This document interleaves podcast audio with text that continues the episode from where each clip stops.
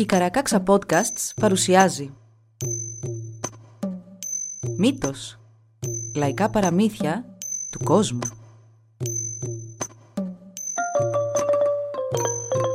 Κάποιες ιστορίες μπορεί για κάποιους να περιλαμβάνουν ευαίσθητο υλικό. Για περισσότερες πληροφορίες για το κάθε επεισόδιο, συμβουλευτείτε τις σημειώσεις του όπου βρήκατε αυτό το podcast.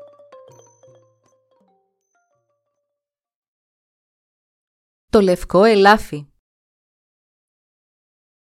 Μια φορά και έναν καιρό ζούσαν δύο αδέρφια, δυνατά όσο οι βελανιδιές δίπλα στο ποτάμι.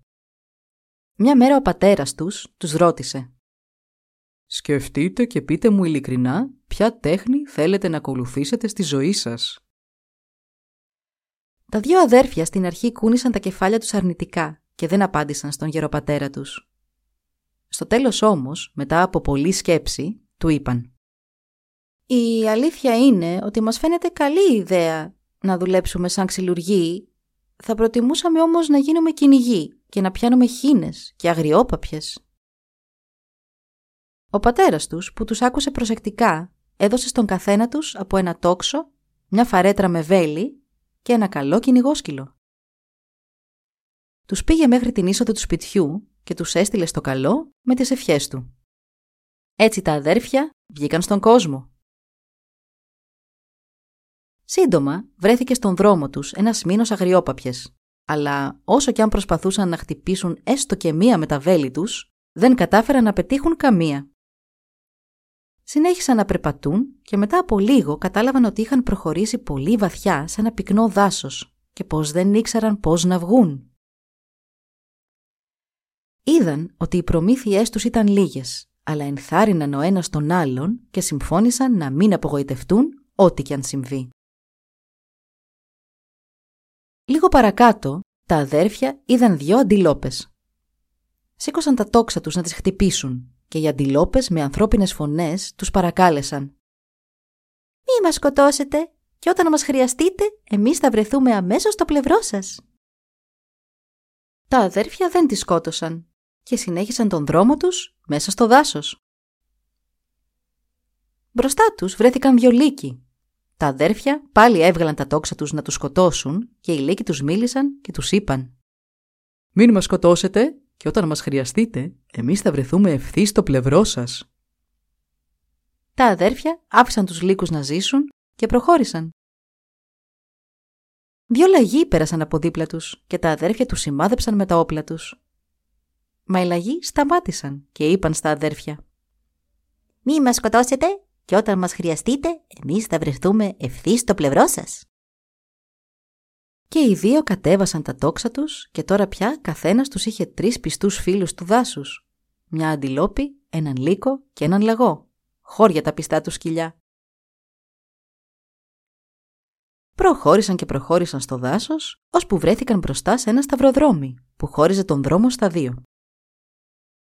Τα αδέρφια μάλωσαν για λίγο ποιον από τους δύο δρόμους να πάρουν, αλλά στο τέλος συμφώνησαν ότι καλύτερο θα ήταν να χωριστούν και ο καθένας να ακολουθήσει διαφορετικό δρόμο. Πριν χωριστούν, κάρφωσαν τα μαχαίρια τους στο δέντρο όπου βρισκόταν στην άκρη του δρόμου. Έτσι, όποιο από τα δύο αδέρφια επέστρεφε πρώτο σε αυτό το σημείο, θα κοιτούσε το μαχαίρι και θα καταλάβαινε πολλά για την τύχη του άλλου. Αν το μαχαίρι ήταν ακόμη κοφτερό και η λεπίδα του γυάλιζε, αυτό θα σήμαινε ότι όλα πήγαιναν καλά. Αν όμως το μαχαίρι είχε σκουριάσει, αυτό θα σήμαινε πως το παλικάρι χρειαζόταν τη βοήθεια του αδερφού του. Έδωσαν τα χέρια και χωρίστηκαν. Ο ένας πήρε τον αριστερό δρόμο και ο άλλος τον δεξί. Ο μεγαλύτερος αδερφός περπάτησε για μια ολόκληρη μέρα και δεν συνάντησε τίποτα ενδιαφέρον.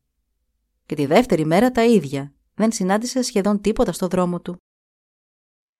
Την τρίτη μέρα όμως είδε μπροστά του ένα περίτεχνο κάστρο. Η πρόσωψη και η τύχη του ήταν χτισμένη από ξύλο έλατου και ο πυργίσκος του χανόταν μέσα στα σύννεφα. Τόσο ψηλός ήταν. Αν και γύρω δεν υπήρχε ψυχή, στο περβάζι ενός παραθύρου πρόβαλε μια δεσποσίνη. «Πες μου, όμορφη κυρά», της φώναξε ο μεγαλύτερος αδερφός, «πού έχουν εξαφανιστεί όλοι» πήγαν να πιάσουν το λευκό ελάφι, Αλλά τώρα πια έχουν μεταμορφωθεί όλοι τους σε πέτρες και βράχους. Ήταν και ο πατέρας μου ένας από αυτούς. «Μην ανησυχείς, αλλοκυρά μου. Αυτοί πήγαν χωρίς τους σωστούς βοηθούς. Κοίτα όμως πόσους βοηθούς έχω εγώ. Αυτοί θα με οδηγήσουν στο λευκό ελάφι και θα σώσω τον πατέρα σου». Ο άθλος δεν φαινόταν και τόσο δύσκολος, αλλά υπομονή. Η ιστορία συνεχίζεται. Μόλις ο μεγαλύτερος αδερφός έκανε ένα βήμα προς την πύλη του κάστρου, μπροστά του πετάχτηκε το λευκό ελάφι, που άρχισε να απομακρύνεται τρέχοντας με τρομερή ταχύτητα. Το ελάφι όμως είχε γίνει άφαντο και το μόνο που φαινόταν ήταν μια αχνάδα εκεί που το είχε δει. Συνεχίζοντας να τρέχει προς την κατεύθυνση που είχε πάρει το ελάφι, ο μεγάλος αδερφός συνάντησε μια γριά να κάθεται δίπλα στη φωτιά, στη μέση του δάσους. Το παλικάρι την πλησίασε και λαχανιασμένος τη ρώτησε. «Μπορώ να κάτσω κι εγώ δίπλα σου να ζεσταθώ» «Ναι, κάτσε, δεν με ενοχλείς. Να χαϊδέψω λίγο τα ζωντανά σου, δεν θα τα πειράξω». «Αμέ, εμπρός». Μόλις η γριά άγγιξε τα ζώα, όλα τους, μαζί και ο μεγαλύτερος αδερφός, έγιναν πέτρα. Εν τω μεταξύ, ο μικρότερος αδερφός περιπλανήθηκε μέσα στο δάσος για μέρες, μέχρι που βρέθηκε σε ένα βασίλειο. Πήγε και έπιασε δουλειά να βόσκει τα πρόβατα του βασιλιά. Δεν πέρασε και πολύς καιρός και μεγάλη συμφορά βρήκε το βασίλειο. Ένας τρομερός δράκος βγήκε από την θάλασσα και απέτησε να του δοθούν οι τρεις κόρες του βασιλιά να τις φάει. Είπε ότι αν δεν τον υπακούσουν, τότε με την ουρά του θα χτυπήσει τη θάλασσα και θα σηκωθεί πελώριο κύμα που θα τους πνίξει όλους και θα βυθίσει όλες τις πόλεις του βασιλείου. Ο βασιλιάς ήταν απαρηγόρητος. Έβγαλε διάγγελμα ότι όποιος σκότωνε τον δράκο θα έπαιρνε τη μικρότερη του κόρη για γυναίκα. Έστειλε αγγελιοφόρους να διαδώσουν το μήνυμα, αλλά δεν βρέθηκε κανείς αρκετά θαραλέος να το τολμήσει. Ο βασιλιάς τότε άρχισε να κλαίει και να θρυνεί τον επερχόμενο χαμό των θυγατέρων του. Αλλά τα δάκρυα και οι λιγμοί δεν βοηθούσαν σε τίποτα. Το επόμενο κιόλας πρωί, η μεγαλύτερη κόρη του βασιλιά θα παραδεινόταν στον δράκο ως γεύμα. Ο μικρός αδερφός έμαθε και αυτός τα νέα και δεν μπορούσε να καταλάβει για ποιο λόγο η πριγκίπισσα έπρεπε ντε και καλά να γίνει το πρωινό του δράκου. Όλη εκείνη την ημέρα βόσκησε τα πρόβατα Μας αν ήρθε το σούρουπο, αυτός και τα ζώα του σφυριλάτησαν ένα τρανό ξύφος. Το ξημέρωμα της μέρας που θα πήγαινε η μεγαλύτερη κόρη του βασιλιά στον Δράκο, το κάρο που την μετέφερε πέρασε μπροστά από τα λιβάδια όπου ο μικρότερος αδερφός έβοσκε το κοπάδι του. «Ε, εσύ εκεί, πού πας» ρώτησε τον οδηγό του κάρου. «Στον Δράκο πάω. Πού αλλού. Γιατί βοσκέ» Μήπως θέλεις εσύ να μετρήσεις πόσα δόντια έχει ο δράκος; Γιατί όχι, απάντησε ο μικρότερος αδερφός και ακολούθησε το κάρο. Ο οδηγός του κάρου σταμάτησε εκεί που έσκαγε το κύμα. Η πρικίπισσα κατέβηκε κλαίγοντας και παρακαλώντας τον να τη βοηθήσει. Μα ο οδηγός γρήγορα γύρισε το κάρο να φύγει, λέγοντας πως ήταν άοπλος και δεν θα μπορούσε να αντιμετωπίσει μόνος του τον δράκο η θάλασσα τότε μαύρισε και το τρομερό τέρας ξεπρόβαλε από τα νερά με τα τρία του κεφάλια. Τα ζώα του μικρότερου αδερφού του επιτέθηκαν αμέσως και το παλικάρι πήδηξε στην πλάτη ενός αλόγου και με ένα χτύπημα έκοψε και τα τρία κεφάλια του δράκου. Στη συνέχεια έκοψε τις γλώσσες και τις καταχώνιασε στο ταγάρι του. Δεν είπε ούτε λέξη και επέστρεψε γρήγορα στο κοπάδι του. Ο οδηγός του κάρου τότε, θέλοντας να φανεί ότι αυτός είναι ο ήρωας, είπε στην πριγκίπισσα. «Είδες, σε σώσαμε.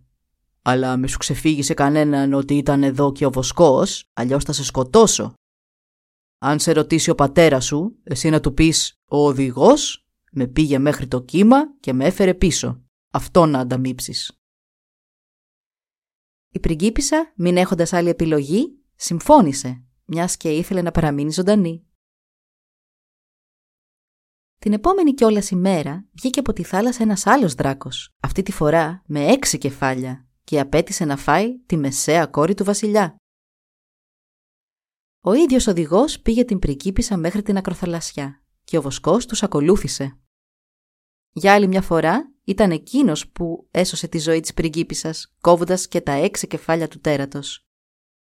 Έπειτα τους έκοψε τις γλώσσες και τις έβαλε και αυτές στο ταγάρι του. Την τρίτη μέρα, ο οδηγός κατέβασε και τη μικρότερη κόρη του βασιλιά στην παραλία, περνώντας δίπλα από τον νεαρό βοσκό, ο οποίος για τρίτη φορά ακολούθησε το κάρο. Η θάλασσα σκοτίνιασε και από μέσα βγήκε ένα εννιακέφαλο τέρας. Τα πιστά ζώα του βοσκού έπεσαν πάνω στο θηρίο, ενώ ο νεαρός έκοψε και τα εννέα κεφάλια με ένα χτύπημα. Η πριγκίπισσα γρήγορα τότε πήγε και έδωσε το δαχτυλίδι της στο νεαρό βοσκό όταν ο οδηγός του κάρου είχε αλλού στραμμένη την προσοχή του. Ο νεαρός τότε έσκυψε και έκοψε τις εννιά γλώσσες του δράκου και χωρίς να πει λέξη, λες και έτσι έπρεπε να γίνει, επέστρεψε στο κοπάδι του. Ο οδηγός απείλησε και τη μικρότερη κόρη του βασιλιά λέγοντας «Είδες, σε σώσαμε. Μην τολμήσεις όμως και πεις σε κανέναν ότι ήταν εδώ και ο βοσκός, αλλιώς θα σκοτώσω και εσένα και τις αδερφές σου. Αν σε ρωτήσει ο βασιλιάς να του πεις «Ο οδηγός με πήγε μέχρι τη θάλασσα και με έφερε πίσω. Αυτό να ανταμείψεις». Η μικρότερη πριγκίπισσα δεν είχε άλλη επιλογή από τον υπακούσει τον οδηγό του κάρου. Ο βασιλιάς ήταν τρομερά ικανοποιημένος. Αγκάλιασε τον οδηγό και του είπε «Έσωσες και τις τρεις μου κόρες από βέβαιο θάνατο. Άκου τώρα πώς θα σε ανταμείψω. Θα πάρεις την μικρότερη κόρη μου για γυναίκα σου και το μισό μου βασίλειο για πρίκα». Και οι ετοιμασίε για τον γάμο άρχισαν αμέσως. Σε τρεις μέρες κιόλας η πριγκίπισσα θα παντρευόταν τον οδηγό. Τι απέγινε όμως με τον νεαρό βοσκό; Α, αυτός φόρτωσε το ταγάρι του στον νόμο και κατευθύνθηκε προς το παλάτι. Μόλις τον είδε μπροστά της η μικρότερη πριγκίπισσα, ανακοίνωσε στον πατέρα της. «Εγώ θα παντρευτώ όποιον έχει το δαχτυλίδι μου, γιατί αυτός μας έσωσε και τις τρεις μας από τους δράκους». Ο οδηγός τότε έδωσε στην πριγκίπισσα ένα κύπελο με κρασί. Εκείνη ήπια μια γουλιά και το πέρασε στον βοσκό, όπως ήταν το έθιμο. Ο βοσκός περίμενε να στρέψει αλλού το βλέμμα του ο οδηγός και έριξε το δαχτυλίδι της πριγκίπισσας μέσα στο κύπελο με το κρασί. Είπε τότε η πριγκίπισσα στον βασιλιά «Αυτός είναι λοιπόν που μας έσωσε». Αλλά ο βασιλιάς δεν την πίστεψε. Μιας και το δαχτυλίδι μου δεν ήταν αρκετή απόδειξη, για να δούμε ποιος έχει τις γλώσσες από τα κεφάλια των δράκων. «Έλα», είπε ο βασιλιάς στον οδηγό. «Δείξε μας τις γλώσσες των δράκων να τελειώνουμε. Όπου να είναι, ξεκινάει η τελετή του γάμου σας». «Αλλά πού να βρει τις γλώσσες των δράκων οδηγός, αφού δεν τις είχε» Έτσι παρέμεινε σιωπηλός. Αρπάζοντας την ευκαιρία ο Βοσκός, πλησίασε τον βασιλιά και την κόρη του και τους παρουσίασε και τις 18 γλώσσες των δράκων. Αμέσως ο βασιλιάς διέταξε να ντύσουν τον νεαρό Βοσκό με τα καλύτερα ρούχα και να τον ετοιμάσουν για τον γάμο με την μικρότερη κόρη του. Όσο για τον πονηρό και ύπουλο οδηγό, αυτός εξορίστηκε από όλες τις πόλεις και τα χωράφια του βασιλείου. Έτσι, ο μικρότερος αδερφός παντρεύτηκε τη μικρότερη κόρη του βασιλιά και πήρε το μισό βασίλειο για πρίκα. Μια μέρα όμως αποφάσισε να πάει να δει εκείνη την γέρη κυβελανιδιά, όπου είχε δει τελευταία φορά τον αδερφό του. Πήγε και είδε πως το μαχαίρι του αδερφού του ήταν σκουριασμένο μέχρι τη λαβή.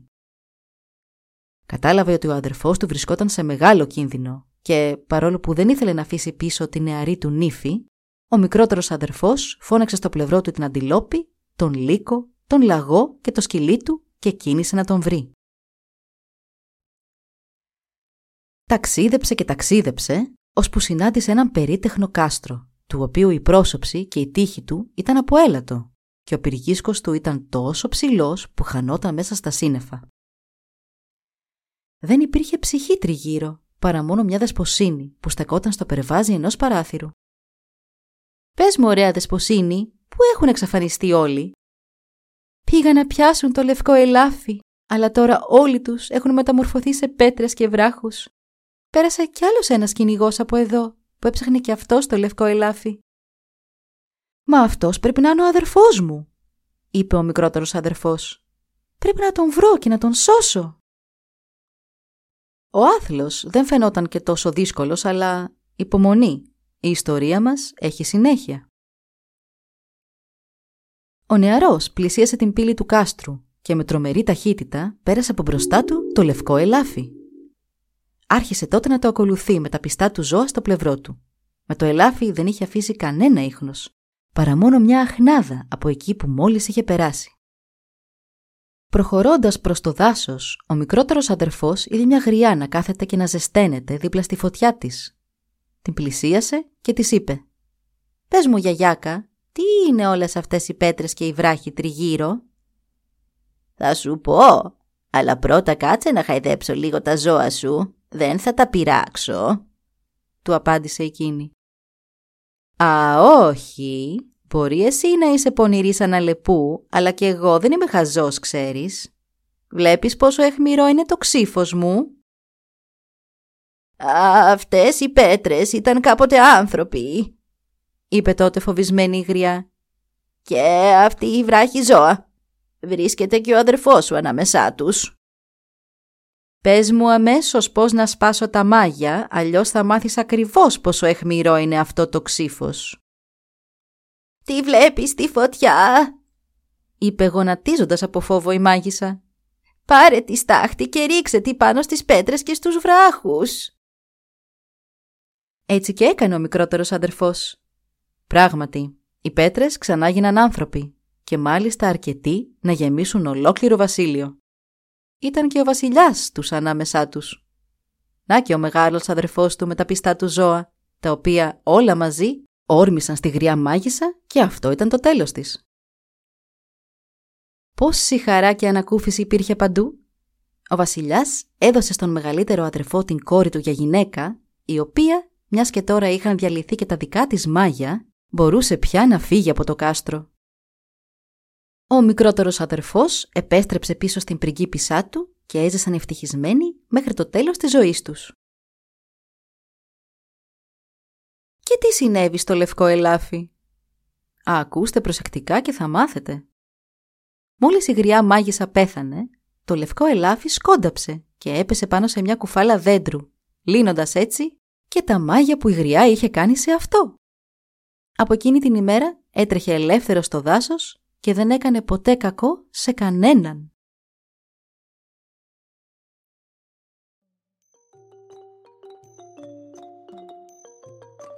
Εδώ λοιπόν η ιστορία μας έλαβε τέλος. Μπορείτε να μας βρείτε στην ιστοσελίδα www.karakaksa.org για να μας ακολουθήσετε και να μας υποστηρίξετε. Σας ευχαριστούμε που μας παρακολουθήσατε. Γεια σας!